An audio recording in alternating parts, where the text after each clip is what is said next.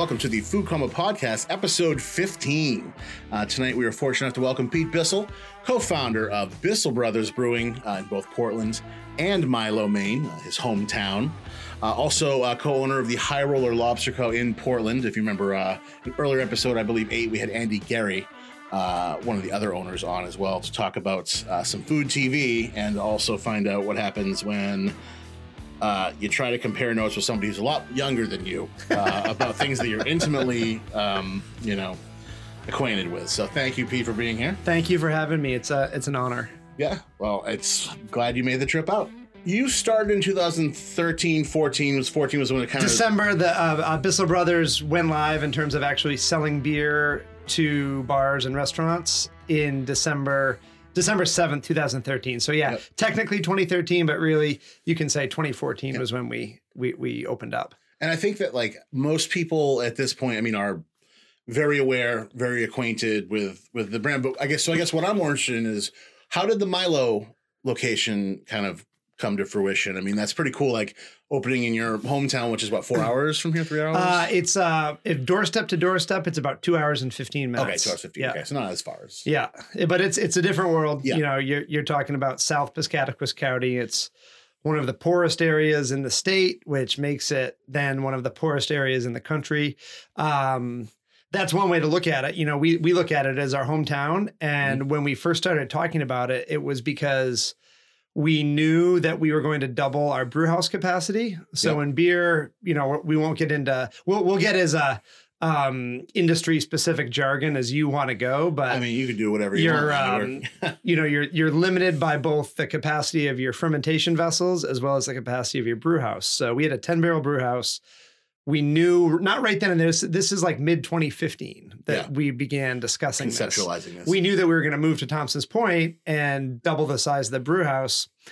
And we had begun, you know, there was a lot to do with that, but we had also begun thinking like, well, what are we going to do with the system? We can't our our current system, our 10 barrel. And we both came up, we, we came together like it, it was kind of like a scene out of a movie. Like, I got something to talk to you about in unison. It's about our 10 barrel brew house. I'm thinking about Milo. And Awesome. wait, pinch poke, you owe me a Coke. what? At face value, it's a ridiculous decision. You know, we could have done the brewery that we have up there here in Yarmouth, Yeah. Buxton, Right. you know, a half an hour drive from headquarters as opposed to a two hour drive, but it was it was about doing something that could not be replicated. Yeah. It was about uh doing something that we felt in our gut would be great, but that on paper was just like, wow, what are they? You know, so much in beer or in any business is differentiation now. There's a million entries in every category. There's a million breweries. There's a million restaurants. How do you deliver something that cannot be replicated? And that's what we came up with. It, it it sounded crazy. It was a lot of work to pull off just with the the travel, but there were so many positives of the process. You know, it was it's just it was cheaper at face value to to build a brewery up there, uh, even though we built in an existing building, and the connection, the ability, like, like what we've gone through and reconnecting with our roots, right. delivering this insane experience both to locals that are there every Thursday, Friday, Saturday, and people that are going to travel there in the in the summer months because there's a tourist community up there. It's not Yeah. as visible as Southern Maine, but It's just different. People have from New York and Connecticut, they have ancestral camps Yeah, on these lakes in absolutely. our area that they're up there all the time. Yeah. So it was uh, it was about really doing something that had not been done before and that we could really make our own while delivering this incredible experience to those who were willing to make the journey. And I think it actually it's great because it kind of shows the conviction behind it. You know, it's Yeah. not you knew that there was an easier, more profitable way, Yeah. but you're like that's kind of goes back to why you started this company to begin with. You know, there's a lot of I mean, I, I, I went to use the word substance, and that's that was not that was not intentional. I Yeah. just said that. But Well, you wouldn't be the first. Yeah, but there is there. there have I been mean, a few puns yeah. made over the years. that was the worst. I can't believe I just I've already used a pun and we're like Yeah. only five minutes in.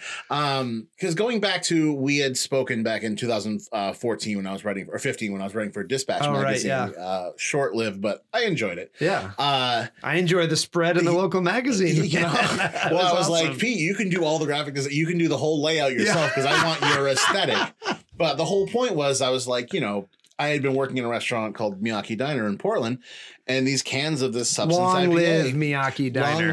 long, long Short and sweet, amazing, really. It's it, it wasn't here long enough to exactly. It's like you might as well quit while you're ahead. Yeah. if we were still ahead, I don't know. I was not sober a lot there. uh, um, so these these cans show up of the substance IPA, Mm. and I remember, you know, not being an IPA drinker, but just being really curious because you like caught you piqued my interest. Like I'd already kind of made a decision about what kind of beers I liked, Mhm. but I was like, I'm going to try one of these because it's like blue and silver and shiny, and I'm like, I like this. I, I want to have this near me. Mhm. And I remember like one, I, I took a couple home and I had them in my fridge just to look at them uh, because I enjoyed how they look. And it's like, I think that so much of this company, um, I mean, there's the beer, but you know, there's a lot of great beer uh, that's out there, Mm. um, and it's all very different. And I think uh, a large or, or a larger portion than most breweries for you is, is the marketing and the and the sort of the aesthetic of Mhm. the whole thing. And I was I was saying, you know, like I don't I don't follow or play hockey, but I want a hockey jersey. Yeah. Like you have a hockey team now. I mean, that's kind of Yeah. like that's got to feel good, right? Like, did you It ever does. think you'd have your own hockey team? It, with that, you know, it was um um as I got older, I really kind of made the decision that I was never gonna I was never gonna put fitness and staying active and staying flexible and mobile on the back burner. Yep. I was gonna I I think it was Tim Ferriss that, that was like, you know, everyone has the time to devote to these things. Even really busy people, it's about deciding what's a priority. And fitness and health is one of those things that we always just kind of it's easy to push. So I was like, well, no, I'm gonna I'm gonna I, I wanna play and I wanna build this. And like I was saying earlier, you know, it's uh with stuff like that, why why half ass it? Let's Yeah. let's let's do something. I was gonna wait until- it helps the team, you know, congeal into an Yeah. actual team. And it's I mean, it's just a bunch of dads having fun, but it's it's we're a team. We've been playing for four years. You You, guys know? look great, you know. And it's funny you actually you bring that up because I was going to get into it later, but you're kind of leading into it now. Uh, you had um, sort of posted a while ago about, uh, and both of us having been in the alcohol business Hmm. uh, for extended periods of time. But you posted a uh, you did a post about balance and about you know like there's so many things in this business that are so great. You get to go to all these dinners. You have basically all the alcohol you can drink at any time. You know you get to go travel all these places, but you know if you don't balance that out, which is what I found out, it's like if you don't balance. I mean, I try I try to balance here and there, but yeah. uh, you know, it's gonna you're a you're gonna start taking it for granted. I think, which is almost is one of the worst things when Yeah. you're like not really appreciating when you've always got nine ridiculous bottles of wine open. You don't appreciate those until you're not working in the wine business anymore, and you have to buy wine like a regular person. Yeah. you know, uh, just the privilege of being able to have that, but also just you know, it doesn't. If your body is destroyed, like no matter how good things are, like they don't feel or taste as good if you're in, if you're sick and in rough shape. And if you're always, if it's, you're always around it, if you always have access to the creme de la creme, whether it's wine or or beer or uh, uh, of any type, it's it's it's an unsustainable thing, Yeah. you know. And uh, we got into, we found ourselves at these places in life, right, out of love of these products and the experience and the um, the ambiance and the and, and the food and the destination, all these things are all very noble things. But then when you when you achieve any sort of momentum or success, they become instantly available. Yeah. And and that self-control and that balance is important so that you can continue to enjoy these things Yeah. uh as the years go on, you know. I I try to s- like sum it up in that I would never life is not worth living without these things Right. but life isn't like life isn't to be taken granted. You can't just have these things all the time. No, and they're not as fun when you weigh 400 pounds. Yeah, You know, yeah. you're like, this is just, you want to be able to still, you're like, you don't want to trade things that you, you enjoy doing physically or whatever for these things. You want to Yeah. be able to have both. And it's not even about like a men's league hockey team. It's Right. just about I, I've noticed I'm 36 now. Like Yeah.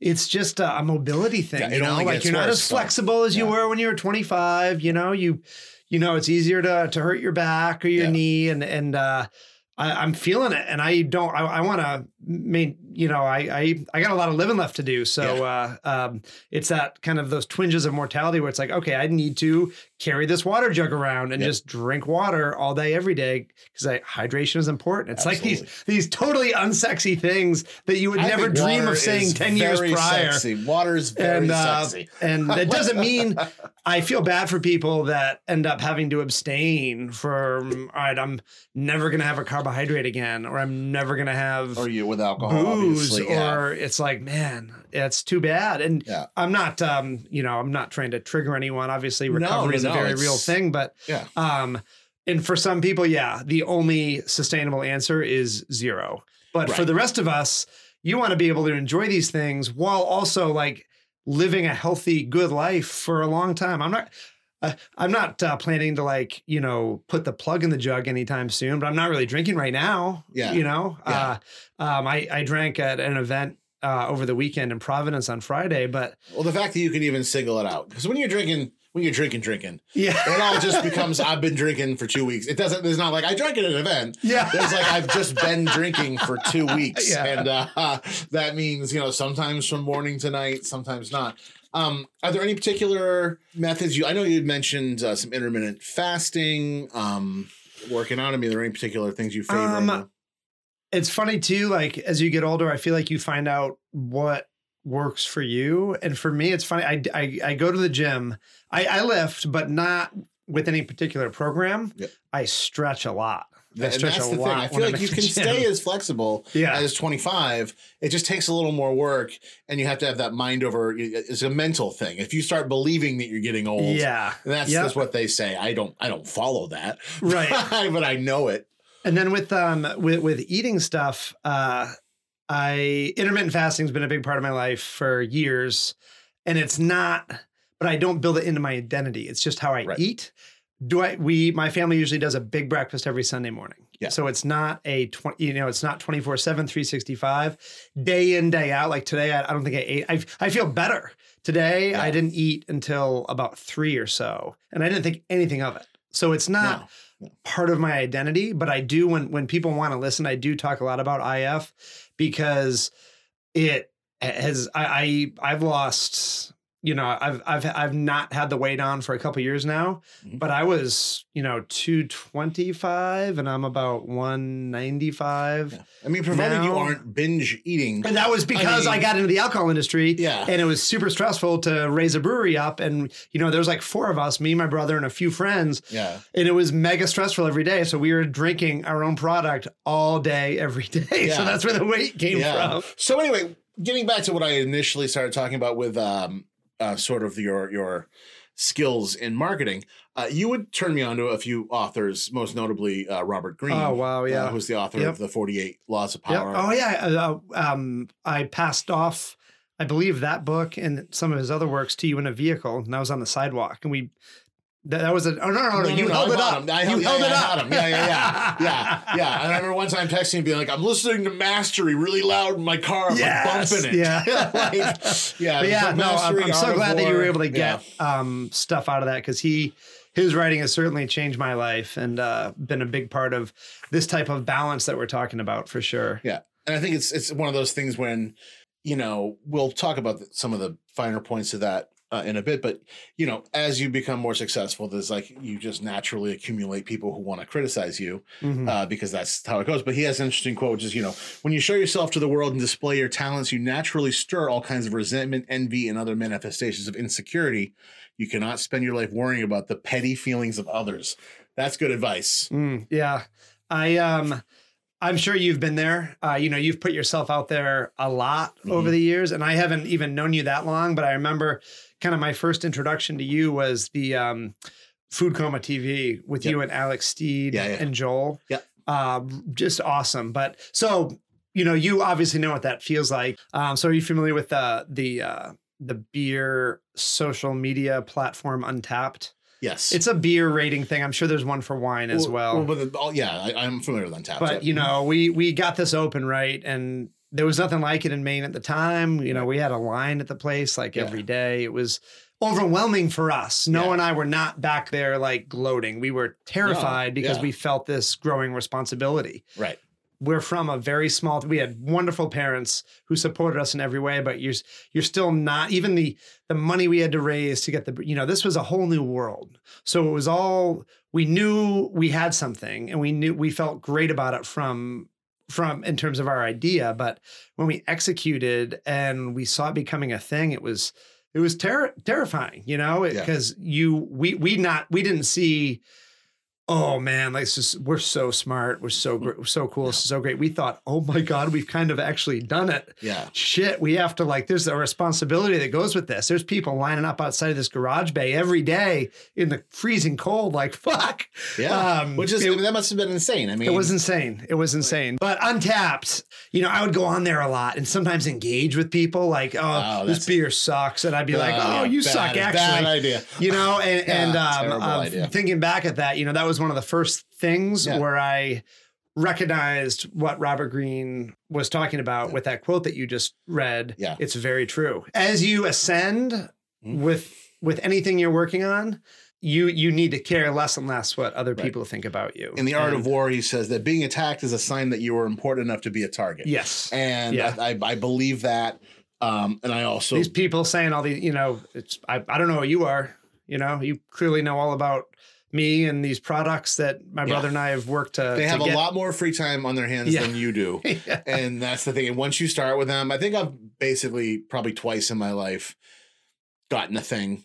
And this was like back, and I think on like MySpace. I Mhm. think I learned my lesson. yeah. I'm like, there are people out there with a lot of free time and they will keep things going.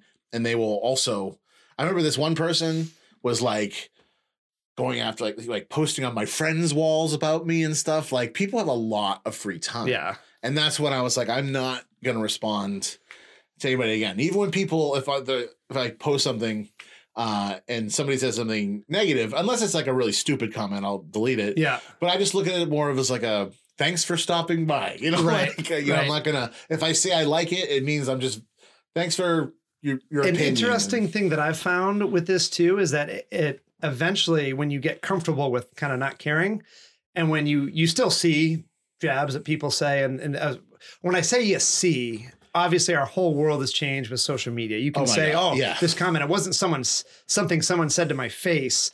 Someone showed me something that someone said about the brands or me personally online, which doesn't happen that much anymore. But Yeah. if if lately, I, I guess I'll say there's a not even with Bissell Brothers or me, if I see someone sort of attacking someone else online, there's an there's an empathy component now where it's like, man, you must be, you know, and Right. and I, I feel for that. Could you person, like, imagine? I couldn't imagine. Could you imagine drinking ever. a beer and being like, Fuck this. Well, let me let Yeah. this guy know. Like, Yeah. I would. I can't. I can't. And uh, so there's there's some pain there that has nothing to do with in Robert Greene's new book, which I'm sure we'll talk about at Yes. some point. You know that Yeah. that's taught me a lot about that. Where this isn't about me. If someone lashes out at Bissell Brothers in 2014, it's really not about. It's certainly not about me. It's anger that they have, regardless. And I'm not going to solve that anger. I'm not anyone's therapist, but there's an empathy component now when I see that type of behavior where it's like, ah, man, I hope you, I hope you become less angry about things that have nothing to do with you. Yeah, you can just be like, the best part is I don't have to be that guy. yeah, yeah, yeah. Uh, it, it just it's and the beer beer trolls are the worst. Ah, man, They're the worst, yeah. man. Like any industry, I think they have, you, they're you particularly bad though. when you live in they're it, like a new thing. They're like, oh, people are listening to me now Yeah. because beer is now a thing. yeah, more than before. You know. you spend i'm sure you've you've felt this in the restaurant industry and in the wine industry uh Mhm. you you we're drawn to it by what we love but there's and we I, there's things that i've always loved about the beer industry but there's Yep. also a shadow side where it's like oh god this there's delusion and entitlement and posturing for intellectual sup- superiority and it's just exhausting it's exhausting It, it is, but that's because that's true of any industry wins. Yeah, you can't. yeah. You can't win. yeah Like in sports, you can win. J- That's just it. These subjects are subjective. There They're can be no winner. Completely, completely. You can look at someone's rating on some of these websites, right. but really, like, how happy are they? You know, the way that we quantify things is so out of touch with reality. I feel like how I look at a company, it's like, what kind of lives are the principals living? You Right. know, like I want to know about their, you know, how interesting is your life? What crazy things are you able to do because of this business that you've built? Yeah. How happy, how happy are your employees? You know, Right. what do you use the money that you make for, both personally and to grow the business? Those are things that we never talk about that because it's impossible to quantify, right? So we okay, this this place posted good on tap ratings. Let's check it out. Or um, it's about as far as we can get with quantifying ranking. But human beings love to fucking, or in this industry anyway, we love we must rank. They love to rank and they like to read the bad rankings more than they like to read the good rankings Yes. almost because they Yeah. want to see hmm who, you know, and that goes for food review and everything. That's because it's how human beings Yes. behave. It has very little to do with beer or Yeah. the wine industry or the beer industry. It's how we are. the, key is to negate your ego Yeah. by suspending the need to judge everything that crosses your path. That's from mastery. yes. Um, yeah. I don't mean to hang on the Robert Greene here, but I think it's Oh, always, oh, it's I'll very- go all night. Yeah, it's very. I, I, he's an author that uh, I get. Yeah, I definitely get caught up in. And I start. And I kind of sometimes I I I find myself taking him as gospel a Yeah. little bit. Will you, really will you repeat that quote again? Yes, uh, you. Uh, he recommends that you negate your ego by suspending the need suspending the need to judge everything that crosses your path. I guess when I hear that, I think of how the human being, the average human being, has what I think is, is between sixty thousand and seventy thousand thoughts per day. Mhm. That's what I think the, the figure is. That's And unbelievable. you can think of those thoughts as, as, as a river, you know, that are just going Mhm. by. And it's like, for me, my OCD tendencies make me try to want to analyze every single one, you know, like flesh out every single hmm, thought yeah. in that, you know, and, and the ego, I think the ego's tendency is also the same thing. It's like, can't just let it go. Yeah. You know, you can't, the whole point is like, oh, confrontation, like let's, you know, let's do this. And so I think it's about just being able to kind of wade through that river it's uh, so Ryan Holiday, Ego is the Enemy. For anyone Yep. listening that's curious about these books, another fantastic. You know, Ro- uh, Ryan Holiday was Robert Greene's protege. Okay. He was his assistant during the writing of a lot of his his first. You know, he's he's got a lot to say himself. And uh, Ego is the Enemy. You know what Joe's talking about right now. Very easy, fun read uh, in the Robert Greene style of outlining these phenomena with historical examples, showing that we as humans always we're great for the same reasons and we fuck up for the same reasons throughout history. You Yeah. know, it's uh it's fascinating when you get into it. But yeah, the, the the ego and and judging things around you, you will not get anything done and you will be perpetually frustrated and unhappy unless you learn to the vast majority of things do not require your judgment. Nope. They they should be viewed as phenomena uh, for you to.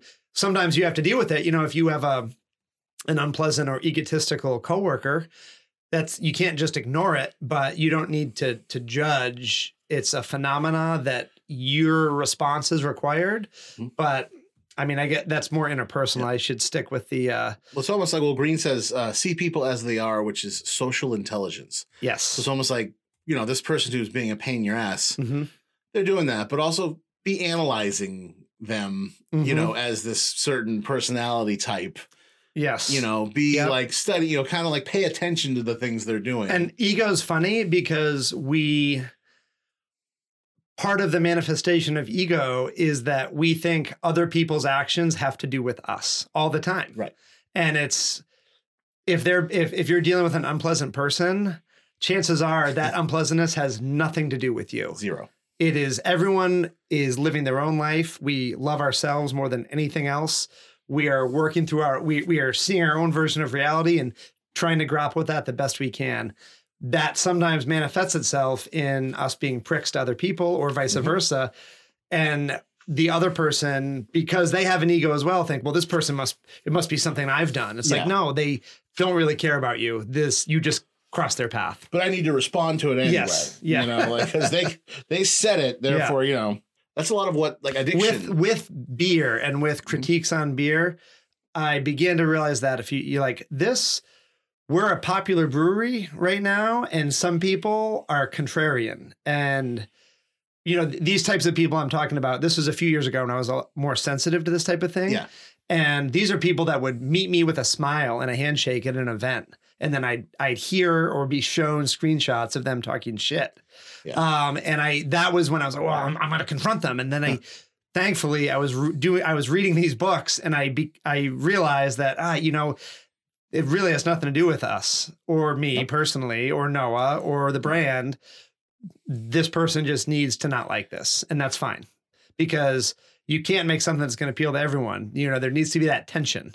Yeah. Any good product of any kind, whether it's, it's It a consumable, emotion of some you, kind. Yeah. yeah. And Noah and I have talked about that a lot in, in the early days where it's like, some people are going to hate us and we need that. If no one hated us, we'd be in not a, a very good position because that would also mean that no one would love us and be like the diehards waiting in line in January, Right. telling all their friends, you got to check this out.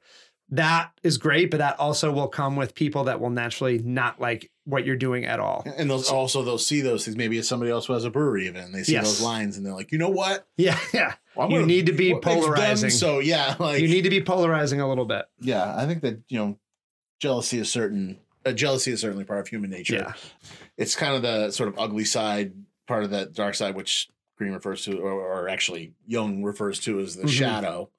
Um, and that's kind of an interesting part of the the human nature. Real quick, I, I um, with with ego before you, move, I, I No, just not had on. another, We, we can talk about ego. just had another thought. I can that. talk about myself all day. I think once you start looking into it, uh, and I'd be curious to hear if if you've had any instances like this um, as a food writer and a and a professional critic.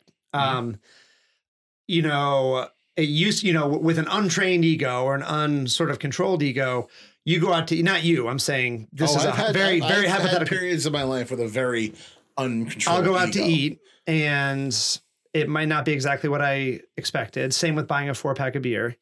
Uh, and okay, the, str- the, the, the strongest thing that you can exert in that situation is to not vote with your dollars at that establishment again or to buy that beer again. Right. But we, aided by social media, which is a tool for good and also for very bad. Very bad. we feel the need to okay i had a bad meal i'm going to let people know about it.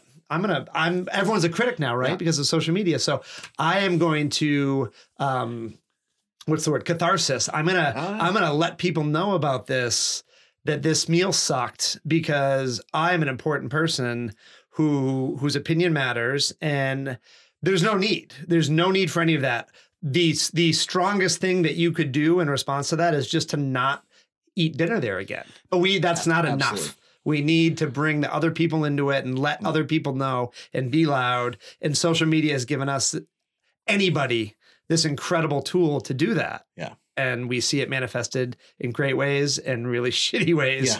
Um, and that's one thing that I've found over the years is I, I like stuff and dislike stuff. I don't, I've, so I, I, I rarely talk about it outwardly unless it's good, unless it's Well, positive. you talk about it with people who it's relevant with in person or In whatever. person, If somebody yeah. asks you, "Hey, Pete, what do you think about that?" yes. Um, I used to always joke in my early twenties that I needed a separate cab just for my ego. Um, I was a I was a piece of work Yeah. uh, back then, but it, it is funny talking about what you're saying. So when I'm writing about food professionally, uh, I generally go by the you know if you don't have anything nice to say, I just say nothing.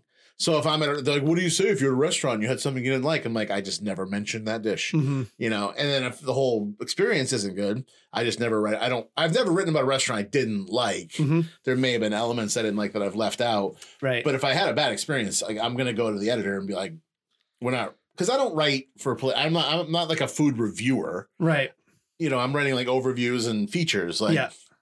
i'm not giving stars out i couldn't do that it- just and it's especially when you it starts getting so skewed where who knows who was before you and they gave everybody five stars so now if they don't get five stars if they get four it's like the bad rating Yeah. you know which obviously our local paper kind of had that i haven't read it for a while but uh it was going like that for a Yeah. long time where they're like oh it's a diner here's five stars and it's like it's okay for a diner not to get five stars Yeah. You know like three three stars for a diner is like five stars at a high-end restaurant Yeah. you know like Yeah. you have to have some kind of consistency Mhm. here but i did learn about no matter how offended i may have been by a meal it's just not worth it to spread it publicly especially on social media Yeah. you know it- it's just i'm like what are you getting from this like what are you going to get do you need validation from your followers, and then there's always going to be one out of five people who's like, "You're wrong," and now it's like, do I respond to them? Mhm. You know, now your ego's being challenged, your opinions being challenged. I mean, like, I'm not saying I'm afraid of putting my opinion out there, but I'm like, this opinion doesn't need to be out there. Mhm. Like, this opinion isn't affecting the world's. Like, if it does, if this opinion is not posted on social media, the world will keep going. Yeah, Nothing will change. Yep. You know. And um, like like you said, if I'm around colleagues or peers and they ask me my opinion, I'm proud to have one. Sure. Here it is. Here's what I think. I don't think anybody would the say world at large- not opinionated. the think, world yeah. at large doesn't need it. It doesn't elevate or take away from my experience either way. I w- w- with food and drink, I I latch on to things that I like. Yep. And I tell other people about those things. Uh, that that you know, I, I love getting enthusiastic about online about things that I love. Why, like the the effort required to do that with negative things. It's if if you find yourself in that situation, you should examine your motives and step outside yourself and like, is this the person that you want to be? I think the motives are uh, that people for the first time in their life have some kind of captive audience. Yes, it, Nobody's given ever- everybody a stage. Nobody's ever listened to these people in their entire life. Yeah. They've been overlooked Yep. and their opinions have been overlooked. And now, because of how forceful they can be in a- an anonymous setting, hmm now they've got a presence. hmm And now the world needs to hear their opinion. And that's like, I mean, that's pretty much like defines the ego right there. Yes. I mean, that's like, especially the anonymous part of it. Like, you're not even owning up to this. Yeah. And, and Anonymous stuff. There's no like, come on. I feel like there's less of that now. Twitter's a toxic place for that. I've I, seen. I, I yeah. ditched Twitter so long. I never even, honestly, I never even figured out how to use it. Mhm. Alex Steed always tried to teach me. Well, I'm I'm I'm actively. I, I got a personal account. What is it? Ju- June, probably six months, five months, four months ago. Okay. I'm gonna. I, I'm trying to decipher it. And Yeah, it's- and, okay. And uh, it's it is. It's a different animal. I just didn't, I would always think I was doing a good, good tweet. Yeah. But no, it's like a- nobody ever the anonymity on Twitter. I mean, the politically fueled stuff. It's a you Yeah. know, it's um that fuels a lot of that unchained, Yeah. egotistical anger, and Yeah. because it's anonymous. And I a think lot the- of it is. And I think a lot of the, and, and then there's also the other end that's not anonymous, but the whole my opinion needs to be heard. I, especially with the political climate right now, like I don't go on. I'm, I'm pretty sure you and I are probably aligned politically.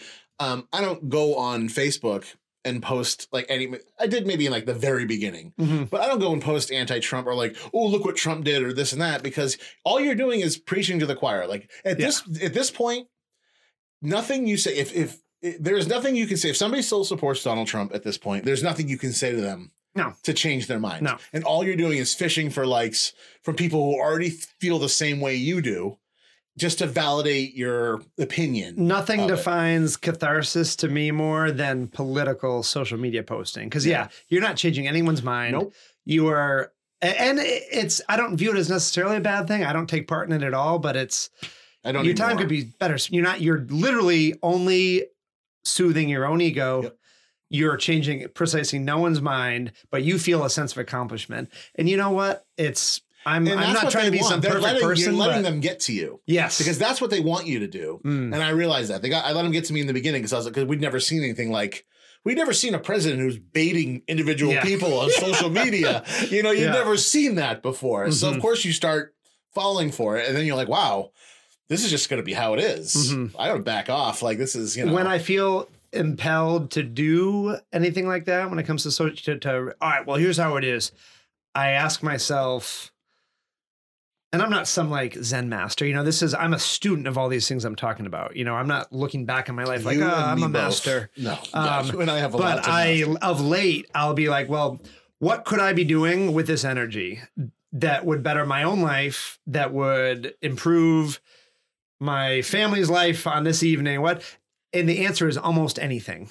Than mindlessly trying to soothe my own ego on social media through these avenues, whether it's political or not. You know, posting an, a strong opinion about X, Y, or Z, um, politics especially. Um, I read this great article by Paul Graham.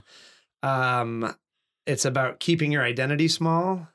Super short, but it's you know we uh, politics and religion, especially, are two things that we, as a species, really tend to tie into our identity. Yeah, money too. Yeah. all, all those things that you aren't supposed to discuss at dinner, right? Yes. Yeah. Yeah. Yeah. And uh, but it's about you. You can think what you want. You do not. You. It's your choice what you incorporate into your identity. And the answer is most of us incorporate too much of it. You know, think what you want politically. Absolutely, it does not need to be part of your identity because then it becomes harder for you to uh, make different decisions or th- see things objectively if you go into every situation where okay this is who i am. I am right leaning i am left leaning i am a catholic. Um eh, those things in particular that are undef- you know there's no it's not a math equation. You can't prove someone wrong when talking about religion or politics. Um but we we tend to view our our world through these lenses where think what you want in each situation. You know here's the situation. It's view it objectively. Don't let the this idea of your own identity cloud what is individual about this uh, situation if that makes Yeah, sense Even if you have a certain purpose, like Erwin Rommel, for instance, was so successful because he could think like his enemies. yes yep he uh, Greene talks about erwin rommel or uh, Erwin Rommel Yeah. uh, a lot in the in the North African uh, fighting that went on in Yeah. uh, and nobody could II. ever figure him out. He was a This was- mystery. He was, yeah, he, but he was always there. He Yeah. was always like, Yep. and even when working with a very depleted force at a, at a certain point, still, he, Yeah. he just like the element of surprise. Mhm. Like it took them a long and time, he put himself Yeah. in someone else's shoes. and that's what most people. What you're saying is like they They can't. just they're so blinded, and they're so like right here, right Mhm. up so close, and they're literally like. And as we're talking about the concepts of of feelings and emotions versus rationality, you know, these are people that like. And I'm not saying that I'm not guilty of this. uh you know, at many times. It's like you every emotion and feeling that comes along, you're like, I have to act on this. yes. I have to react. Yep. If I don't react, what will the people think? Or what will I think? If I don't, Mm-hmm. I have to respond. Like, or even it's like an urge, like, Mhm. God, I really want to get shit faced right now. I, I have to do it. I just thought, I have to do it. I just thought of it. I can't just dismiss this as a thought. This Yeah. is a thing now. Yeah. This is an obsession. You know? with things like uh, like I know exactly how you how how that feels a hundred percent, and that when you when your life gets more complicated, more involved, you know, you open another business or X Y Z. It's you can't act on every thought. You said seventy thousand. You just can't act on all of those. No. And what I've learned is that important stuff stays important.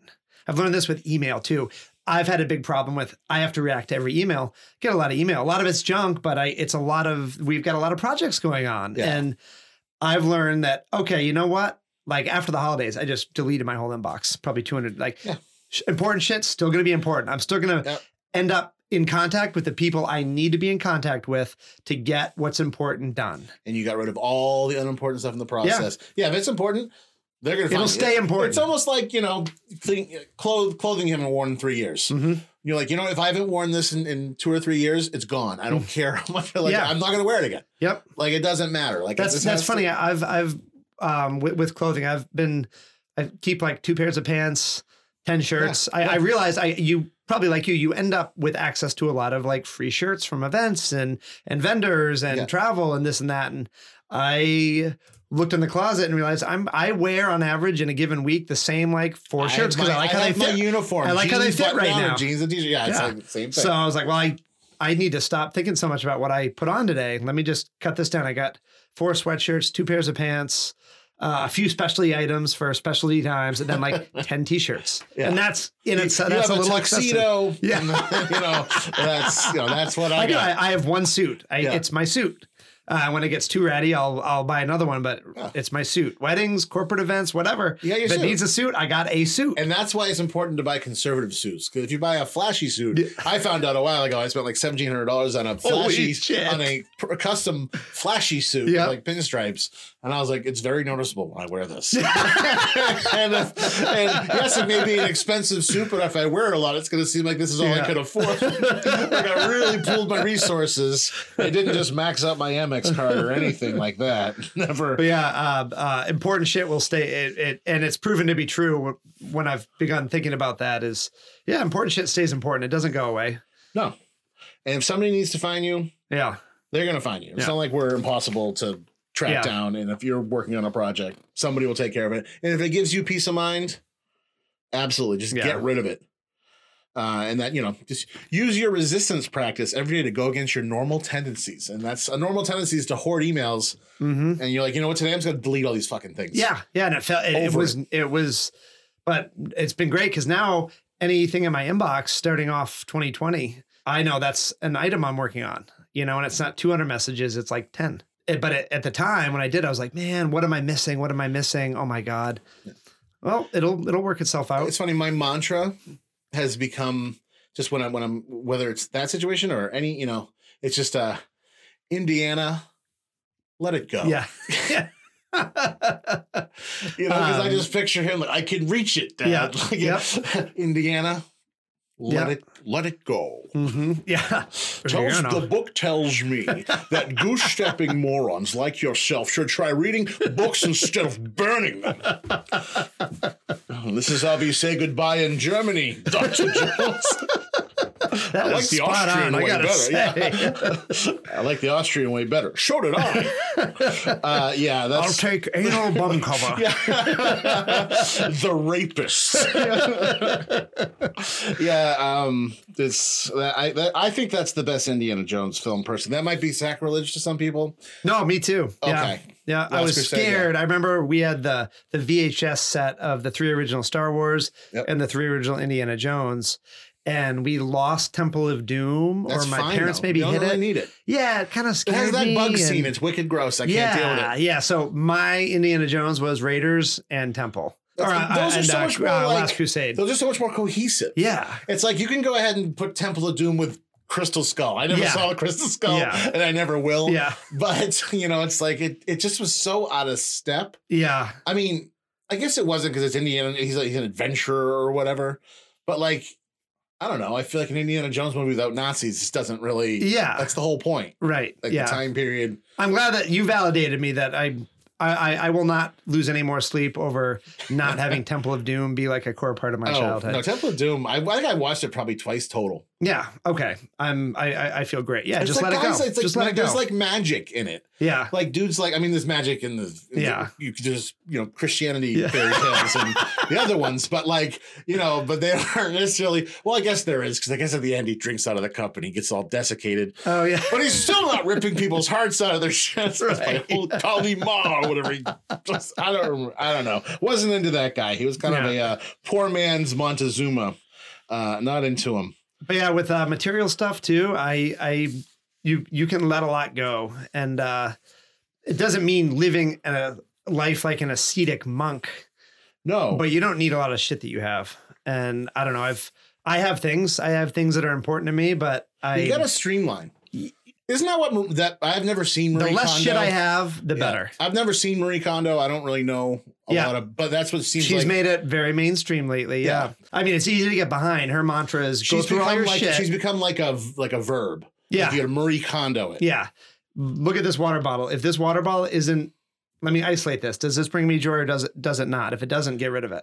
Yeah. And my wife and I just we try to audit ourselves and our belongings a lot. Like, are we are we using this? Yeah. We're not. Let's let's get it out of our lives. It's so funny. I have this very relevant to that. So I, I had this phase, and you're you know you see here I. I where it was into, I think it was 2017 or it was maybe end of 16 where I was like, all of a sudden I got back into all these things I was into when I was 12, but in a much Yeah. more obsessive way. Mhm. Building model airplanes, painting them. I'm like, yeah, I used to do that, but I'm like, wow, as an adult, you can get so much more obsessed with it. Yeah. Like take it so much further, you know? And um Dungeons and Dragons was another thing. So 2017, I was like, I want to get into playing D&D again. I'm a dungeon master again. So I went on like Amazon and I spent like $300 on all these like second edition books and all this stuff. And I was going to do this thing. So I was running this campaign with like a few high school friends. We would meet like every other month. And then eventually I, I, I started reading the fifth edition and I was like, well, this is great. So I had to buy all the books for that Mhm. because I just, OCD, I'm like, I have to buy at least five of Mhm. them. And they're like all pretty much, you know, I know that's another 300 bucks or whatever. And then I just, and I've like read a lot of them Mhm. they're all game books. They aren't like novel. I mean, I read all the novels when I was a kid, but uh, but I've just never ever really played it more than like once. and those books taunt me and torture me Mhm. all the time. Where to the point where I'm like, I almost need these out of my life because they're just sit they're on the one shelf Mhm. and they look at me like, we're six hundred dollars worth of books. Yep.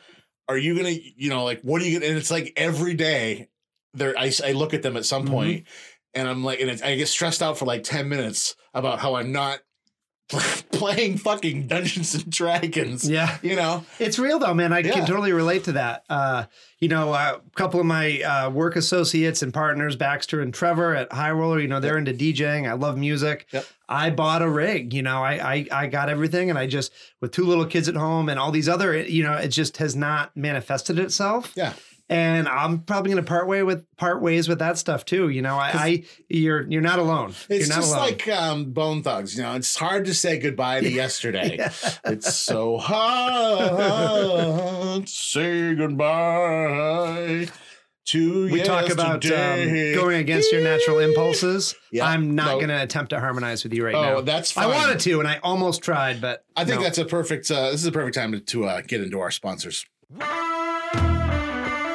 One thing about this show is that I honestly I only include sponsors uh, that involve products or services that I enjoy myself, and uh, Coals Bayside is absolutely no exception. So this is a new pizza place in Portland. They opened kind of quietly, I think, back in June of 2019. Yeah, I, I caught up with the owner on a on a just a call there because I had heard that they were interested in the beer. Ozzy, yeah, Yep. and uh, I think they they got rocked by the construction. Oh, You know, right. They opened up yes, this into just a neighborhood was a hellstorm. mess, Yeah. of- So they're at 118 Preble Street in Portland. You can check them out at uh, Coals, C O A L S, Portland.com. It's funny, whenever I talk about how much I love Coals, everybody thinks I'm talking about K O H L. I'm always like, dude, I love eating. Have you been to Coals for their pizza? And everybody's like, it takes Ooh. them, they're like, uh, no, is it good? And I'm like, oh my God, it's like so good. Ricchio, you're buying a microwave slice from like the weird like deli counter It's like that the, they it's have. like and, the Kmart grill. Yeah. you know? that was the shit. So anyway, Coals is um, their their their signature thing basically is a, a pizza that is essentially paper thin, And they- Wafer thin. Yeah, and they finish it on the grill, so you can literally fold it over like four times. yeah. Um, my favorite flavor, which I think is yours too, is called the Be Cool. It is uh, with grana padano, Is that with the honey? smoked pepperoni, and hot honey. Oh god, And so that, good. and then there's another one, the rustic with uh, with like mushrooms and truffle oil Yeah. and herbs. Um, but they have also traditional. Uh, There's flavors as well. cilantro wings. I know the Oh focus is pizza, but there's cilantro Yeah. wings. I they've stayed with me. If Boy, you those dip are the such a rustic unique. pizza in the cilantro wing sauce, that's the way Yeah. to roll. The Oh, wings wow. are incredible. The wings are fried and then they finish them. They hit it on the grill, so they get a really nice smoky characteristic. And I remember the first time I ever went, I got buffalo. And I'm not usually actually a big buffalo fan because usually kind of just tastes like Frank's Red Hot a lot of times. Yeah. And I remember being really blown away. I was like, this is actually a really interesting, multi-faceted kind of buffalo sauce. Um, and then I tried their maple rosemary wings and their um, the spicy cilantro wings, and now that's like the one. I haven't had their burger yet. I, I because I can't. I'm enough of a creature of habit. Like I have to have those things. I love bringing people there for the first time, and I have a routine that has to happen. And I, we have to get the wings. We have to get blue cheese and ranch.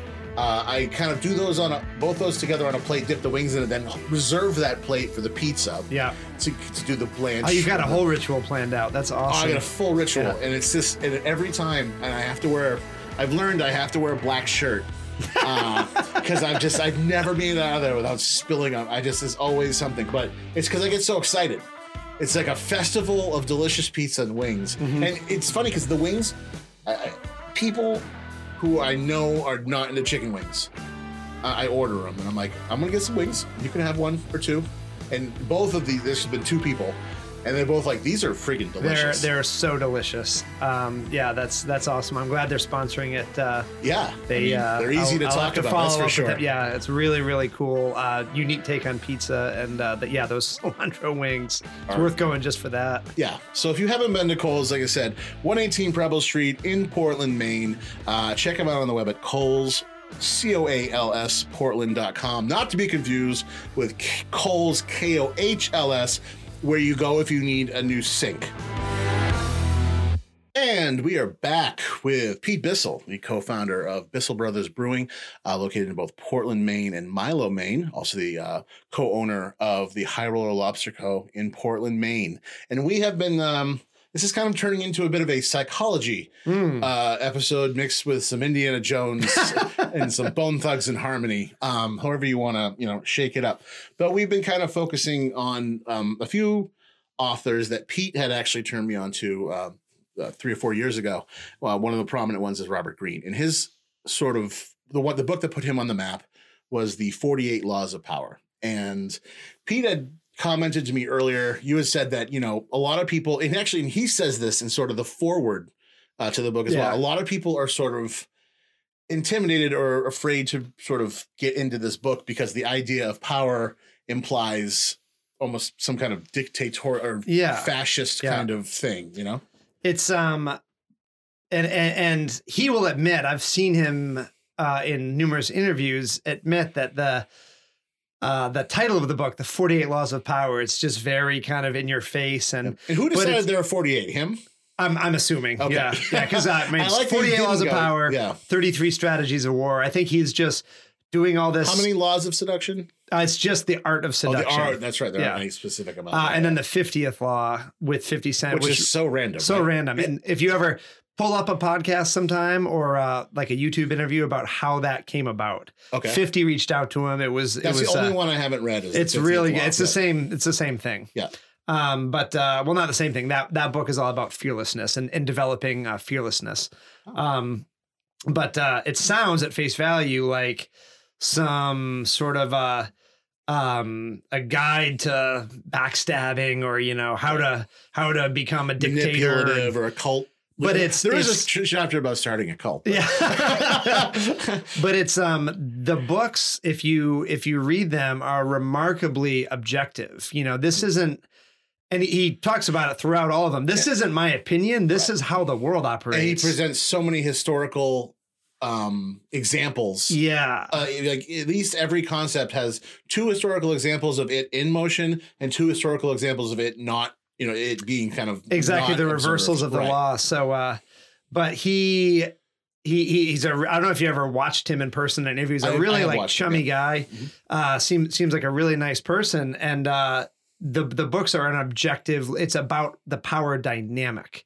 This is how power manifests itself in everyday life, regardless of your station in life or what you're dealing with. This is the manifestation of power, and our so much of this is subconscious too. But for some reason, we not all of us, because the book's obviously a super mega bestseller, Right. but there's uh, some of us are turned off by it and, and feel this aversion to it, and that's clearly nothing new. You know, uh, Niccolo Machiavelli is mentioned many times. You know, Yeah. he was one of the first people, I believe, it was in mid 1400s or early wrote The 1500s, Prince. um, uh, Italy. Yep. He wrote The Prince, and that is was was one of the first books of this type where it's like this is the this is how the world really operates right this is like from my station here as like a mid-level kind of nobleman i don't think he, he was not a king or anything No. but he he understood how power worked and he documented it and that's all it is but what's happened over the the last few hundred years machiavellian is a negative term Yes. you know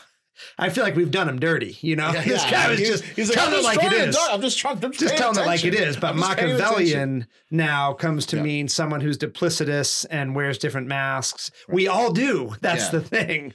Uh, and it's um that there is an aversion to this in our society, talking about these things which which this applies to you whether you you know it's like uh, Neil deGrasse Tyson with Yes. sci- you know the best thing about science is that it's true whether you believe in it or not and this is a social science that's why it's so I love reading these books and rereading them because I it helps me live a better life and it helps me be better to other people in my life You, really know? want to make sure you absorb them. They aren't ones you just want to be like, oh okay, my I read god it. I, I, I read them constantly Yeah. like taking And a dump audiobooks. I can get through two or three logs, uh, Yeah. two, not logs. well, that's maybe, but I can get through two or three laws Yeah. taking a dump. Yeah. I, it's just fascinating to me, and it uh, I see it manifest what I've learned in my life, and it's it's a it's a force for good. Mm-hmm. But it's uh, I I would say you know you kind of owe it to yourself to understand this a little bit because you're taking part in it, whether you understand or, or acknowledge it or not. This Yeah, is and- and happening to you every day. I think day. he's kind of like sort of ignore at your own peril. And I think Yeah. a few examples. Which he's oh, that's a great point. He Yeah. says that ignore these laws at Yeah. your own And peril. I think he kicks off with the first one is is the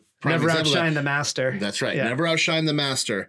Um, you know, always say less than necessary. Mhm. Um, infection, avoid the unhappy and the unlucky. Uh, make your accompli- uh, make your accomplishments seem effortless. Do not build fortresses to protect yourself. Isolation is dangerous. I mean, you know, the the create compelling spectacles, which you do very well. Mhm. I'd be curious to hear your take as someone who I literally like introduced this to. When I first read these books, you you begin to think about instances in your own life. Never outshine the master. We've all been there. I realized We've that I do. looked- I do have these things already. yes, I realized Yes. just by taking social cues yes. and understanding how to make people happy or unhappy or That's what's so fascinating to me about it because it, it's like a grimoire of the Yeah. human existence. yeah. It's I've, you, Oh, all, gr- all the books is the together. Yeah, you like Yeah, that? I do. I all do. the books together that he's written represent kind of an anthology of this is the human condition. Yeah. Uh, again, it's it's all objective. It's not his opinion. This is the human condition. You should you you we focus on our jobs and our you know um, sort of trades and techniques unique to our industry. We're human beings too, and I can't think of an instance where learning a little bit about human psychology will not improve your life. Yeah, I mean, you are a human. You should know what's happening. You Yeah. know? And actually, it's funny. Um, there's uh, another person. I don't know if you've ever heard of Dr. Joe Dispenza. Uh, no, I haven't. Uh, he uh, deals in a lot of quantum uh, brain uh, Wow. science, Mhm. and you know his whole. I want to say shtick, but it's you know it's it's all scientifically backed up. Is basically just about if you continue to go through that same pattern every day, it's basically like rerunning a program every day, and it's never going to change. And just talking about how literally in the brain, you know, if you start doing these things and applying these things, even if they don't feel good at first, you are going to create new channels in your brain. Mhm. And the more you get away from your old habits, they will literally almost fall away. And I think I I lived it Mhm. Oh, when we were raising money for Bissell Brothers. You know, we opened Bissell Brothers with about three hundred fifty thousand dollars, a combination of a bank loan for one hundred twenty thousand dollars, which was a task unto itself because Noah and I didn't own anything. You know, we didn't. And uh, private investment of one hundred eighty nine thousand dollars. I mean, it's scary. That's a lot of money. for two kids from Milo. It That's was a lot of money for anybody. I mean, come on. Yeah. If you don't and we ended up, you know, um, I I had some money for my photography business, so that went into it. But it, I was re I had read Forty Eight Laws of Power right around this time, and I began applying that along with some other reading to these interviews, which w- interviews with me sitting down with people to ask them for money. It you was got a great opportunity to incredibly use this book. stressful. Yeah. But when I began apply, it was like you feel like you have superpowers because you you when you have the guts to to let some of these play and deliberately enact some of these laws, you see it play out just like how he writes it and you're like oh my god there is a pattern to human behavior there is a um we're certainly all different on the surface but human beings are predictable uh we we i get like i said earlier i really feel like reading these books you get the sense that we are great as a species for for the we have been great as individuals of this species throughout history We've been for the same reasons We've been developing. we have Yeah. failed Yeah. as a species throughout history for the same reasons and it's uh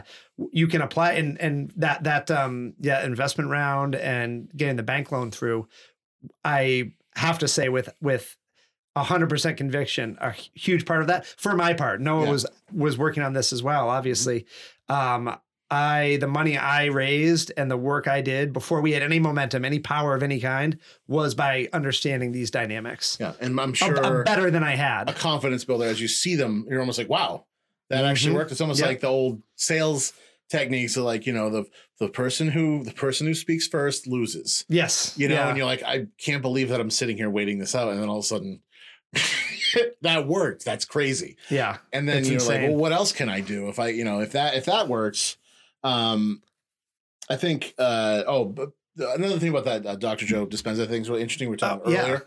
Uh, he talks about how things develop in your head, and this goes back a little bit further to our ego and emotion, um, where you know one bad event can trigger an emotion essentially. Uh, if you dwell on it, you know, for three days, now it's a mood. If you dwell on it for two months, now it's a temperament. If you dwell on it Oh, for three wow. years, Yeah. now it's a personality trait. wow. Like it all can stem from that Oh. one event. Wow. Oh, that is uh that's heavy. Yeah. That, that's uh And that's the thing. If you recognize yeah. that that's that's just how your brain works, Mhm. and you can, you know, again, they're just they're just feelings. You gotta let it. You gotta let it go. Wow. You know. That is great. Yeah. Huge quotes. Huge quotes from the host right now. That is that is- well, Uh, well, yeah, yeah. the, know, the quote the, the host by way of, by uh, way of Dr. Joe, but yeah, boy, that is that you is miss powerful. every shot you don't take. Wayne Gretzky, Michael, Michael Scott. Scott. well, you know what's funny is all these people, whether it's it's Robert Greene or or Tony Robbins or Eckhart Tolle or Jonathan Van Ness or Dr. Joe Dispenza, they all kind of speak the exact. They all has this unifying theme of everything you need you already have, yes. and it's not a tangible thing. Mhm. Like you can't find it anywhere. Ryan Peters. We all got lost. We got lost and we might never come back searching for things we already have. I, I love that line. That's a perfect Spose. exactly that. That's Yeah. exactly we're talking about. It's like you can't, you can, you can't. You, you want to. Your natural tendency is to force it. Like, Where is it? Mm-hmm. Yeah. Yeah. Where are you? Where is it? Get over here. you know. Uh, but it's like it's it's just like, and it's it's frustrating. One of the you best know, things Robert Greene in one sentence has ever taught me is that we we do. You are born with everything that you need, and it can be disconcerting to think like that. But it's in times of crisis you have to. Like I I have everything I need. Yeah, and if things are going shitty, it doesn't mean that you have to turn around and go back up a mountain. Yes. You could literally, in the blink of an eye, change the way you think and come out the other side. yes. but you can't force it. Like you have, it's just so that's what makes There it are like confusing. options almost always. Yeah. In almost any dire circumstance, you have options. Yeah, If you can look past your emotions that you're feeling in that moment. and in that and in that way, it is a practice. It's something that you know once you understand it, you can you can know everything in the world to you're blue in the face. Which almost makes it more frustrating if it's not, you know, whether it comes to acceptance, surrender, Right. you know, becoming actually mindful and not in a, you know, self care pop culture way, Yeah. you know, but actually uh, accomplishing a state of mindfulness. Yeah. It's just not something you can be like, it's happen. Yeah. Yeah. Oh yeah. Do no, it's this. yeah, it's uh it's an ongoing Get thing. mindful. Yeah. So that's, I think that's great that it sounds like the timing for you couldn't have been better with these, with that, with that book. Yeah, it, it it was what we were trying to do again for our station at the time, coming from Milo, and you know, really seeing this hole in the market where, Mhm. oh God, we this is what we want to do, and there's no one else seems to have noticed that that the opportunity for this exists. We got to do it, but it was, I knew that I was not equipped, and then I I just started reading, and uh, um, that's what I try to pass on to other people is that like I'm not I'm not special. I'm I I don't consider myself particularly intelligent, but it was recognizing that okay, let's there's something to be learned here beyond like how to open a brewery 101. I didn't want that because we wanted Yeah. to be we wanted to make our mark. And you can't read someone else's blueprint to make your mark. No. So I want I was like, oh, oh, oh, okay, I, I I sense these things and I I've come from a position of powerlessness. I remember trying to to break into the photography scene and just just feeling like what what do I do? You know, I felt feeling totally alone and that tremendous frustration, right? Of feeling powerless and feeling voiceless and but then I I that was where I first wet my wet my my feet in business and relying on your like okay, well I'm going to make this work somehow and I I did, but it was um um, what am I looking for? A, a freelancer situation. It was just me and my output every day. That was like the limit of with the brewery. Even though it was just Noah and I starting off, we knew that we weren't going to be doing this alone, so it was going to expand, right? And that was where I, I, I need to, I need, I need help. I need to to read. I, I I don't need help from a person that I know. Right. I need to read about like how how we operate and and these unseen forces that we all have felt at times. You know, we've you know the the first times that any of us probably felt true power, we didn't know what it was, and probably an isolated incident from our youth where Yeah. you felt some of these things he's talking about, and Or I felt that even that kind of focus and mastery, or the kind of focus you can achieve the flow when your mind is unfettered yeah. by you. hmm uh, my brother's obviously not here, but I, I in Milo, you know, with with the the brewing work and the blending work going on there, where oftentimes it's him or one, and one other person or or him alone. He's he needs that for the flow, and uh, you know, it's um at times when I've been able to watch.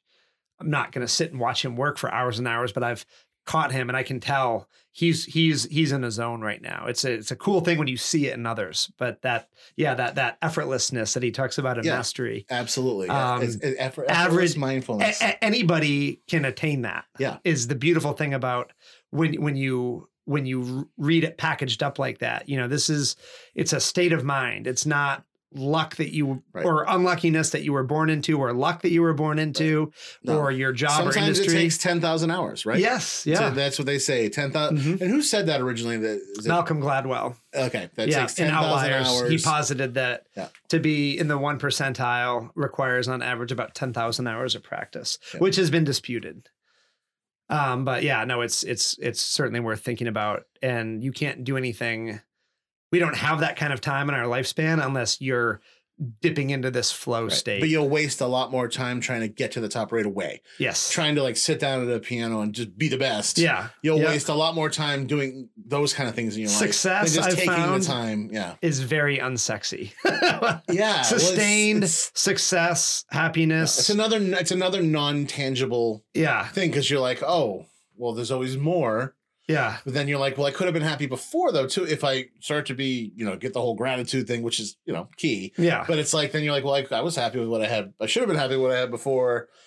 Now I guess I'm successful, but I might as well get more quote unquote successful. I don't know. That's it. Success is a funny word. Yes. It's usually a word that like your parents used if they approve or disapprove of your- completely of your lifestyle. completely yeah. intangible. yeah. It's subject And- and also subjective. Yes. Just like beer ratings. Mhm.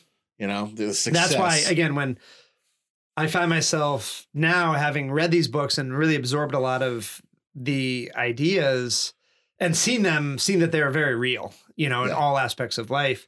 Uh w- when I meet people now, whether they're entrepreneurs or not, or whatever their station is, I like to. I, I find myself asking dis- different questions. I don't care what you make.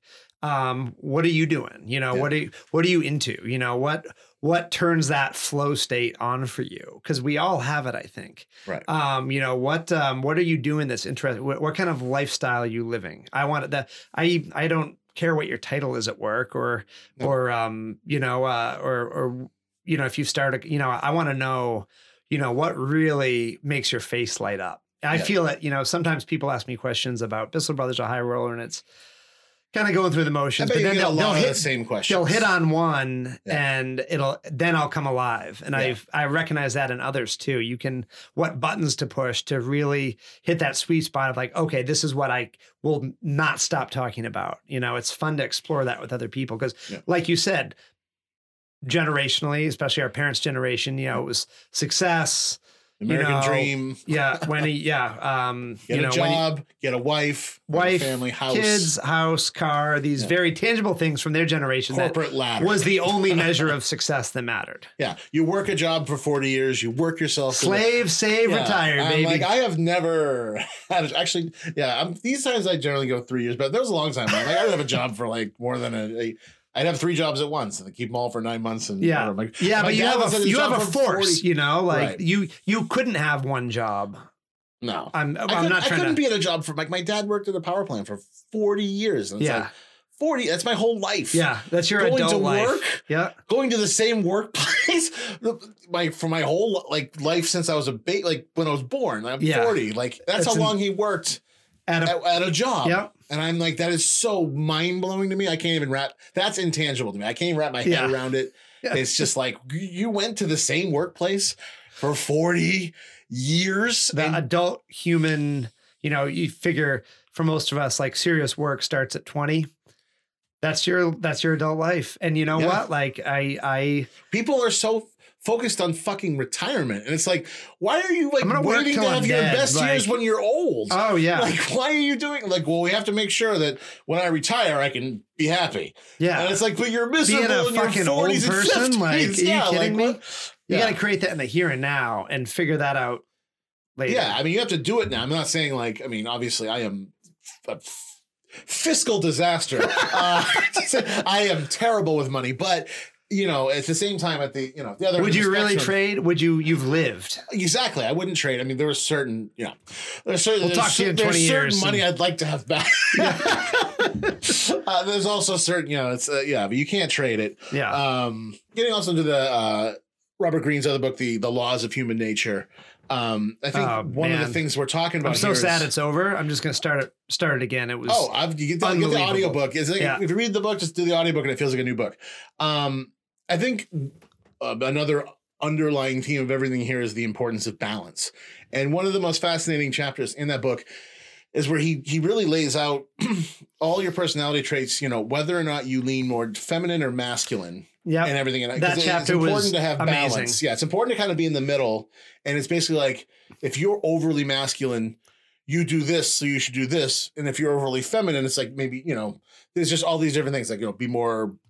Uh, Should you be more aggressive, or you need to kind of back it off? Yes. you know. And recognize where you fall naturally yeah, and work to achieve that balance. Yeah. It's again, it's it's the practicality whether you of are male is- or female, Yeah. obviously, yeah, And, and well, and the gender stuff was very interesting uh, because you know he talked about as a rule, as proven numerous times in various scientific studies, if someone is overly one way, they're they're concealing something. You know, if if if we we, we uh, like if the alpha male the who's alpha so male- insecure. Yeah, the alpha male hypermasculine is very likely to be massively insecure in certain areas. yeah, um and it's we've all we, we all know people like that too where they they're uh skewed sort of you know they their personality skews in one way or the other and it's to compensate Yeah. you know we we should all compensate for for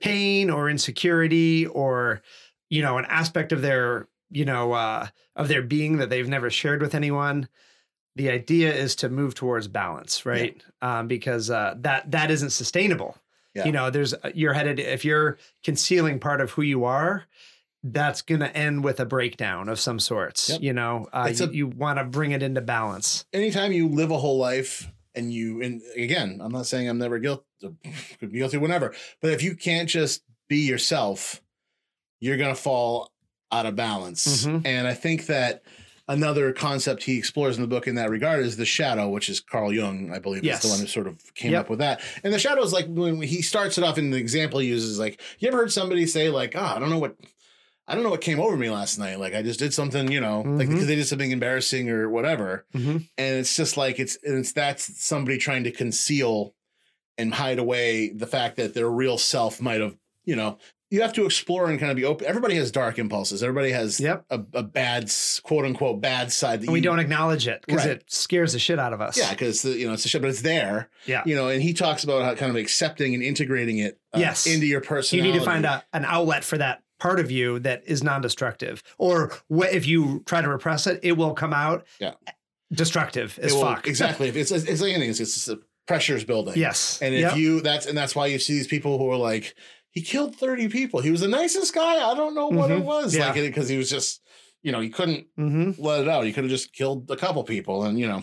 Um, and also he talks about uh, acknowledging the shadow in others as Yes. well. And Yep. just in watching for people's personality Mhm. changes. And, you know, if you just kind of it's really all about and I think that uh, 48 Laws of Power and Mastery is all about the same thing. It's all about observation. It's all about, like what you're saying, like being able to take a step back and look at things rationally, Mhm. uh, objectively, um, with an open mind. yeah And you'll see so much more than when you're up close and reacting to everything.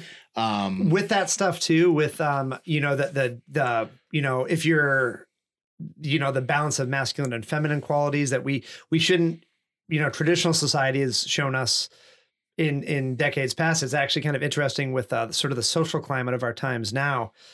For a long time you know all right you're a man.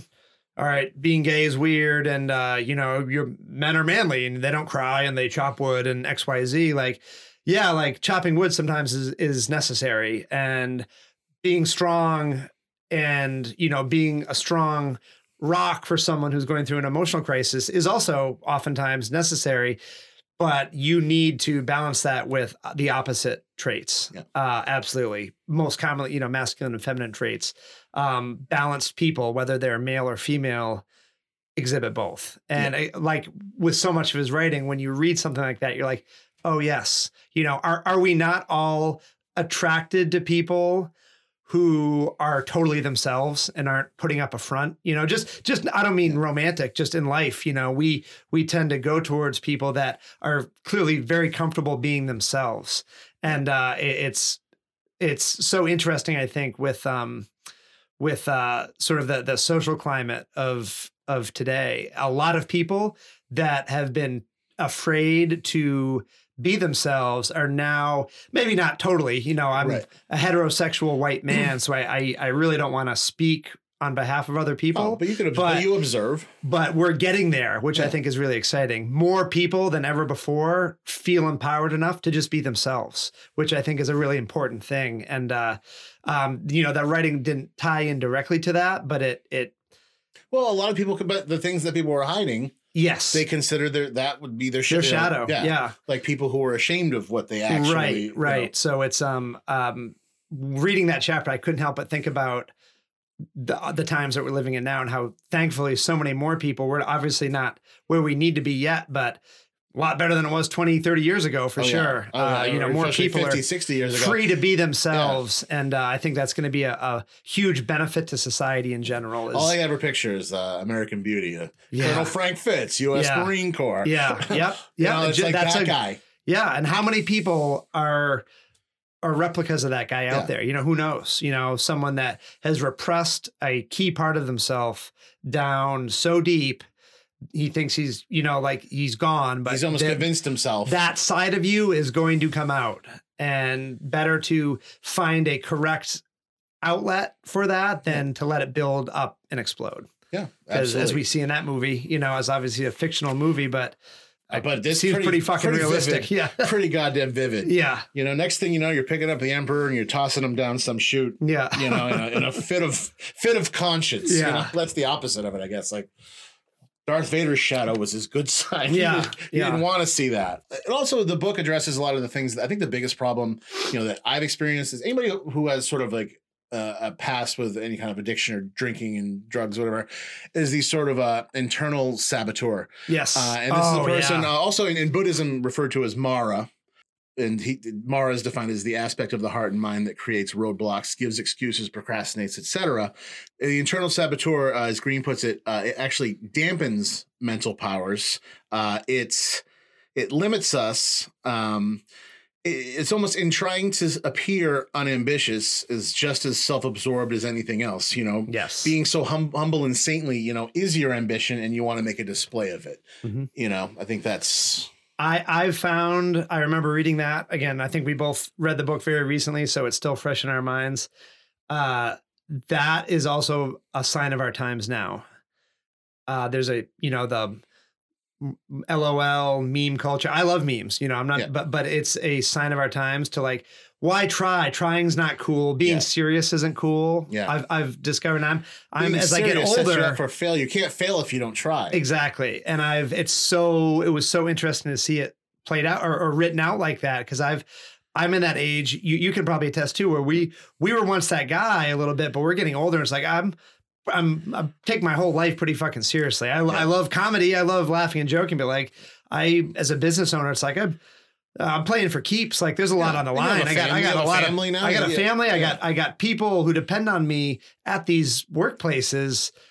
It's, I love to laugh and joke around with it, but I not, I, I'm taking it pretty fucking seriously. Yeah. It doesn't mean that I'm like a, a stern dickhead. Well, I, I hope it doesn't come off that way, but, if it's like, have to uh, be, you will. I mean, if that's you know, yeah, th- then that's a sign of our time. The you Right. and m- maybe as he writes it, it's probably been, you know, a sign of every age to some extent. But yeah. we see it more now with social media and yeah. just the the law. Like, uh, you know, I'm not trying. Yeah, yeah, it's cool to not try. Well, it's and the cool internal to, saboteur to, and, and, and as he defines it, and I define it, it's like that that internal prosecutor, internal judge. Yeah. that's always like you're not good enough. Don't bother yeah. trying. Why even try? Like, you're, you're, gonna look like an shit. idiot. Like, yeah, you're a fucking idiot. Like, what are you doing?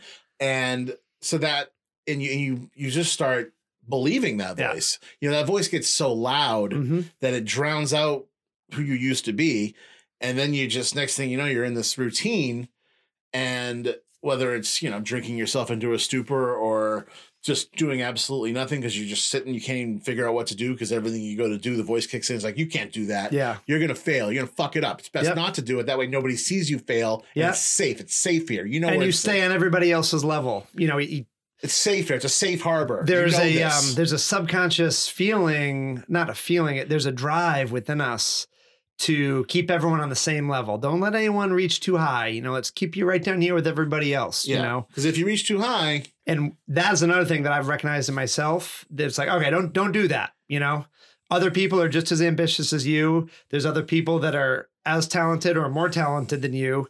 Um, don't don't do that because it's a thing that you that manifests itself if you're looking for it. Little snippets here in conversation, you know.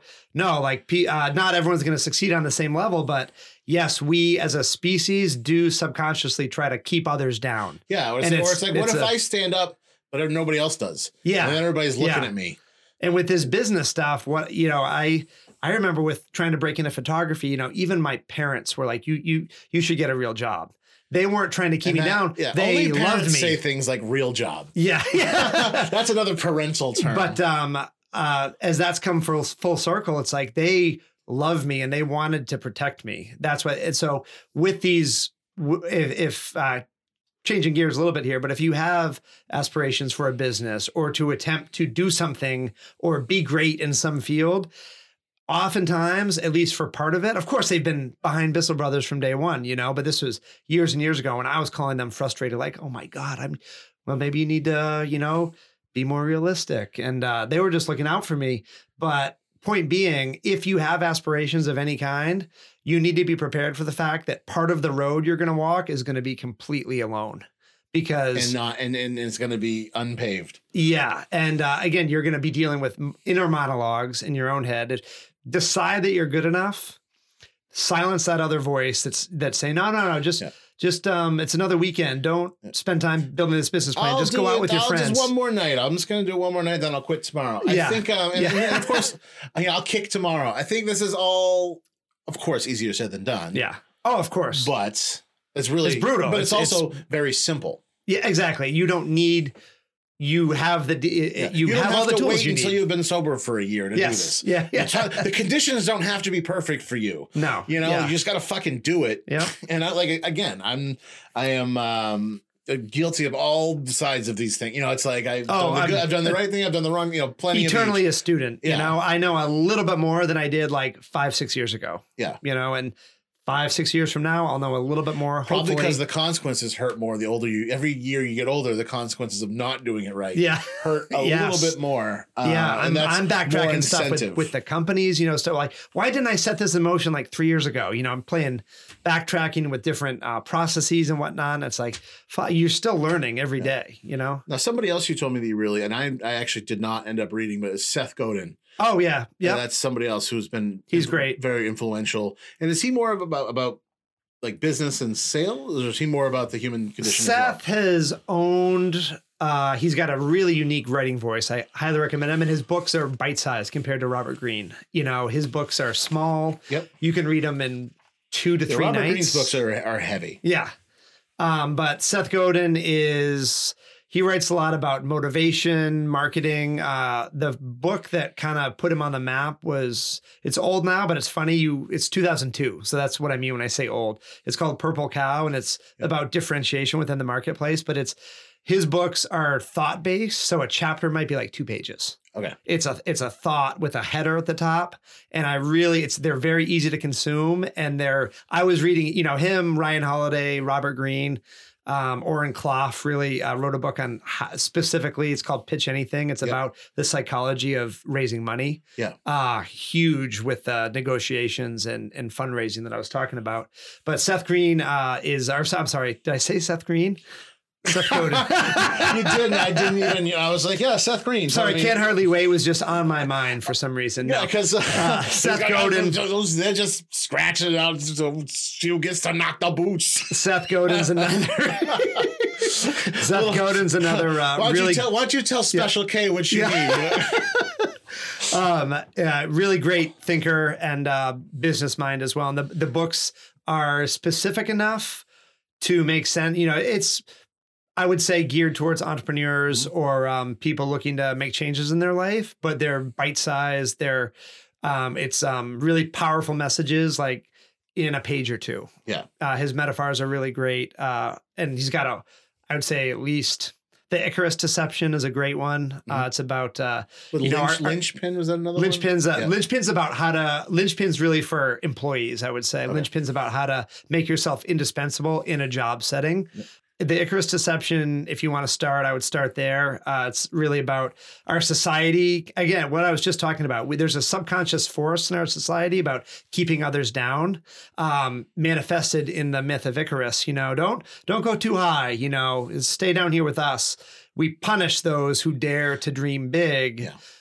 And he posits that no, you really need to be dreaming big because that's what the world needs now because everybody tries to stay where it's comfortable with the pack. You know, honestly, if you break out of that, this and you, like you said earlier, it's easier said than done, but there's nothing specifically barring you anymore. There's a no- lot of the old no barriers have been conditions broken down. And uh, for those, I, I think about it with Bissell Brothers again, like we are not special. We're two kids from a very small town, and uh, nor, but like we, it was there for us. It was there for us to do. And you also you, and you had and we did it. You had excellent timing. Yeah. You know, oh, yeah. Oh, yeah. I'm not claiming and- that we and- changed the world, but, uh, um, you know, for our little You goal. impacted the business, and then you pretty much defined a style of beer. So, um, Oh, I mean, you. you, kind of did. I, I'd never heard of that style before you were doing it. Yeah, well, we Uh, didn't have a name for it. yeah, Uh, there were other the there were yeah. other producers in New England making these same discoveries concurrently. Uh, Yeah. But it's funny now that some years have passed. Look back and be like, oh wow, we were like one of the guys. I'd never heard of a New this. England style IPA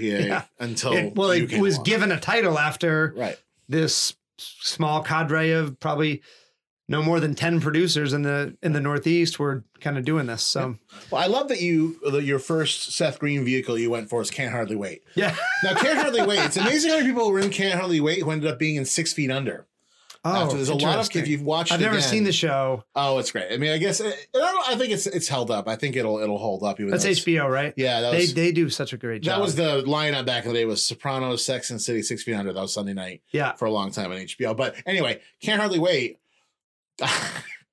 Everybody's in that movie. Yeah. I yeah. used to always get Breckin Meyer confused with Seth Green. They were sort of like the same to me. They're definitely cut from the same cloth in Yeah. the same moment in our collective sort of media history. Absolutely. Are they both in Clueless? You know what? I I knew. I'm I'm glad that you said that because I forgot his name, but I know it when I hear it. Breckin Meyer. Breckenmeyer. Yep. Yeah.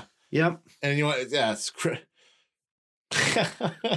Jennifer Love Hewitt. Yeah, Jennifer Love Hewitt. You got Peter Facinelli. You got Jason Segel. yeah, I- as a- you know, as a- Ethan oh, Embry. yeah. yeah, he's Ethan like Embry. I love Ethan Embry. He's still What doing. happened to him?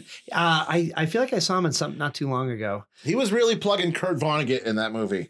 He was Yeah. all about it. now, I was, you know, you know how in every episode of this podcast I bring up McDonald's, and I was like, how am I going Oh. to bring up McDonald's given the subject matter? And so I decided I found a great quote from Ray Kroc, uh, which is Oh. actually from the movie The, the Founder. If yeah, you, love Michael Ray Kroc's Keaton. story. Again, it's was he the nicest guy? I don't know, but he he he donated a shit ton to charity. Yeah. It's a good business metaphor either way. Like he took what was these guys very legally. Yeah. It's a it's a cautionary tale. It is. It's just like this business. And if you listen to this, is like kind of ties into a lot of things we've been talking about. Uh, persistence. Uh, nothing in the world can take the place of persistence. yes. Talent won't. Nothing is more common than unsuccessful men with talent.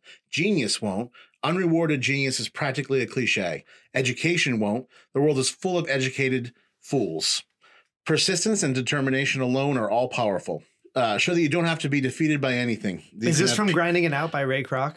Uh, this is from just uh, the founder Okay, yep. so I'm assuming it's, Yeah. it's in his book as well, that you can have peace of mind, improved health, and a never ceasing flow of energy. If you attempt each and every day to achieve these things, the results will make themselves obvious to you. While it may sound like a magical notion, it is in you to create your own future. The greatest discovery of my generation is that human beings can alter their lives by altering their attitudes of mind. Or, as Ralph Waldo Emerson declared, a man is what he thinks about all day long. And that is Oh kind of God, exactly what we've been talking about today. Mhm. And who knew that McDonald's, once again, it always works The itself out. McDonald's story is fascinating. Really, It's- that's a great movie. I think if you, Yeah, if you haven't seen it, um, yeah. I love the the thing about the milkshakes. Yeah. that are Yep. like, oh, we found the thing is you don't eat it just in water. You Yep. put this, you know, because Mark all this- Knopfler, Dire Straits, Yeah, has a song about Ray Kroc really. uh, called um, "Boom Like That." Please, by all means, after I leave tonight, cue it up. Uh, um, milkshake mixes, that's my thing now. Uh, wow, that's a Kroc style, It's a song like about that. McDonald's. Then I have to. It should be the theme for our uh, the show. I think personally. Yeah, it's um, it's a really cool listen. Um, Um, but uh, but yeah, persistence. Uh, Greene talked about it in the Laws of Human Nature. I believe he wrote, um, we drastically undermine or not undermine. Um, we um, understate the power of persistence. Yeah. and uh, like like th- that kind of summed up sort of a Noah and I's story. You know what what he just wrote. Uh, Baxter and Andy too. You know uh, they founded High Roller, and then I, I always um with with tales of of founding. Mhm. You know, I Andy and Baxter founded High Roller. I you know the restaurant we founded together, but but they um, started the cart. They had the yeah. con- so I, I tend theirs. to keep it towards Noah and I, but like yeah, we it was persistence, and it was like we it was waking up and okay, I could either make plans with my friends for the weekend or I could work on this damn business plan and make a few uncomfortable calls asking people for money or to meet so I could talk to them about potentially investing. Um, there was always stuff to do and it was a choice. It was do I just go with the flow or do I do I keep persisting at this Right. thing? It was uncomfortable. It was I, I felt like I was watching like when I was bartending at the pig during a lot of it. Yeah. And that was my social time because my friends would come in and I would just see them like, you know, they were unca- and all I could think about was all this shit that we had to figure out to get this company started. A man is what he thinks about constantly. Yeah. And I I enjoy the social time, but I was jealous and envious of my friends like like living their lives uncaring and like unstressed out like I was. And um yeah, it's uh but it was it was because that's the those little choices yeah. that you make. I was like, no, I'm gonna. We've got. We've. I really tried. I think Kanye West taught me this. Like, get yourself to the point of no return. Like, sign that lease. Do the shit where you Yeah. can't go back. Yeah, You can't go back without a lot of pain. yeah. Uh, no, no. Ab, ab, And that's what I tried to do. And sometimes we were, you will go back and Yeah. deal with the pain Yeah. still, yeah. but you're gonna have to deal with it. You're gonna remember how it felt. Yeah. you want to get out again. Yeah. I think and that's um, we know, had I, I it was I remember my brother was bartending at, at the Thirsty Pig and I had we had just signed our lease, which it's so funny what perspective does. A few years this is a rinky dink little like three year. It was so it was such a junior league commercial lease. Oh yeah, At the time, I was like, I'm if this doesn't work, I'm gonna ruin my fucking life and and my brother's life, and we're oh my god it felt so high stakes so i went down to the pig and i i was like kind of crying i was like kind of having like a panic attack Yeah. it was the heaviest thing i had ever done and now it's so funny looking back on it you Well, know of course. Uh, but but like- I, I worked to get. I was like, no, we got to sign this because then, boy, we got to be doing It's this. Like, now, there's no yeah. way. There's a eh, just fizzled out. You know, so easy to set up the shell of a business with social media. Here's a logo. Hey, we're doing this. It's like that doesn't mean No, shit. people are like I'm starting a restaurant. Here's my sample menu. that doesn't mean like, shit. You wrote a menu. Put your put your name on on commercial leases Yeah. and and take money from investors Yeah. and uh, present a business plan to the bank. Right. Get yourself to the point where like get money when you get when you take money from a bank, you better execute because they're going to collect. A always B B C closing. Always Yeah. be closing. But um, yeah, persistence. Uh, that's a, a unbelievable quote. You've you've really dropped some uh, some humdingers in. well, I you know Uh, it all that- kind of uh, I had an idea what we wanted to talk about, and you've just kind of you've randomly navigated to every single point. And I think that's actually a great place to wrap up at persistence. And I think that I can kind of I think that maybe the underlying theme of this whole thing is is just be yourself. Be Uh, yourself, be persistent, and don't be afraid of I, I would end with um, uh, there's forces happening interpersonally all around you all the time. It is both enjoyable and also fairly imperative that you take some time to learn a little bit about it. I've found, and I can't imagine this being different for most other people. Joe can attest to it too. It will improve your life. It will make you better at what you do. It will make you better to the people that matter to you. You'll be a better person both for yourself and your own goals, as well as for the the people around you. Um, and it's as you can see, it um, spurs lots of conversations that could just go on and on and on. So and it has throughout history. be yourself learn about what it means to be human um, there are aspects to being human that are very predictable and very quantifiable, and it's a, real joy to to read about. But yeah, be yourself. Uh, Always be open to learning. and be be open. View life as a, a series of learning, and view people as phenomena to be explored and understood. I feel like people are going to step away from this more enriched than any other episode. uh, I want to thank my guest, uh, Pete Bissell, again for uh, making the trek to Yarmouth.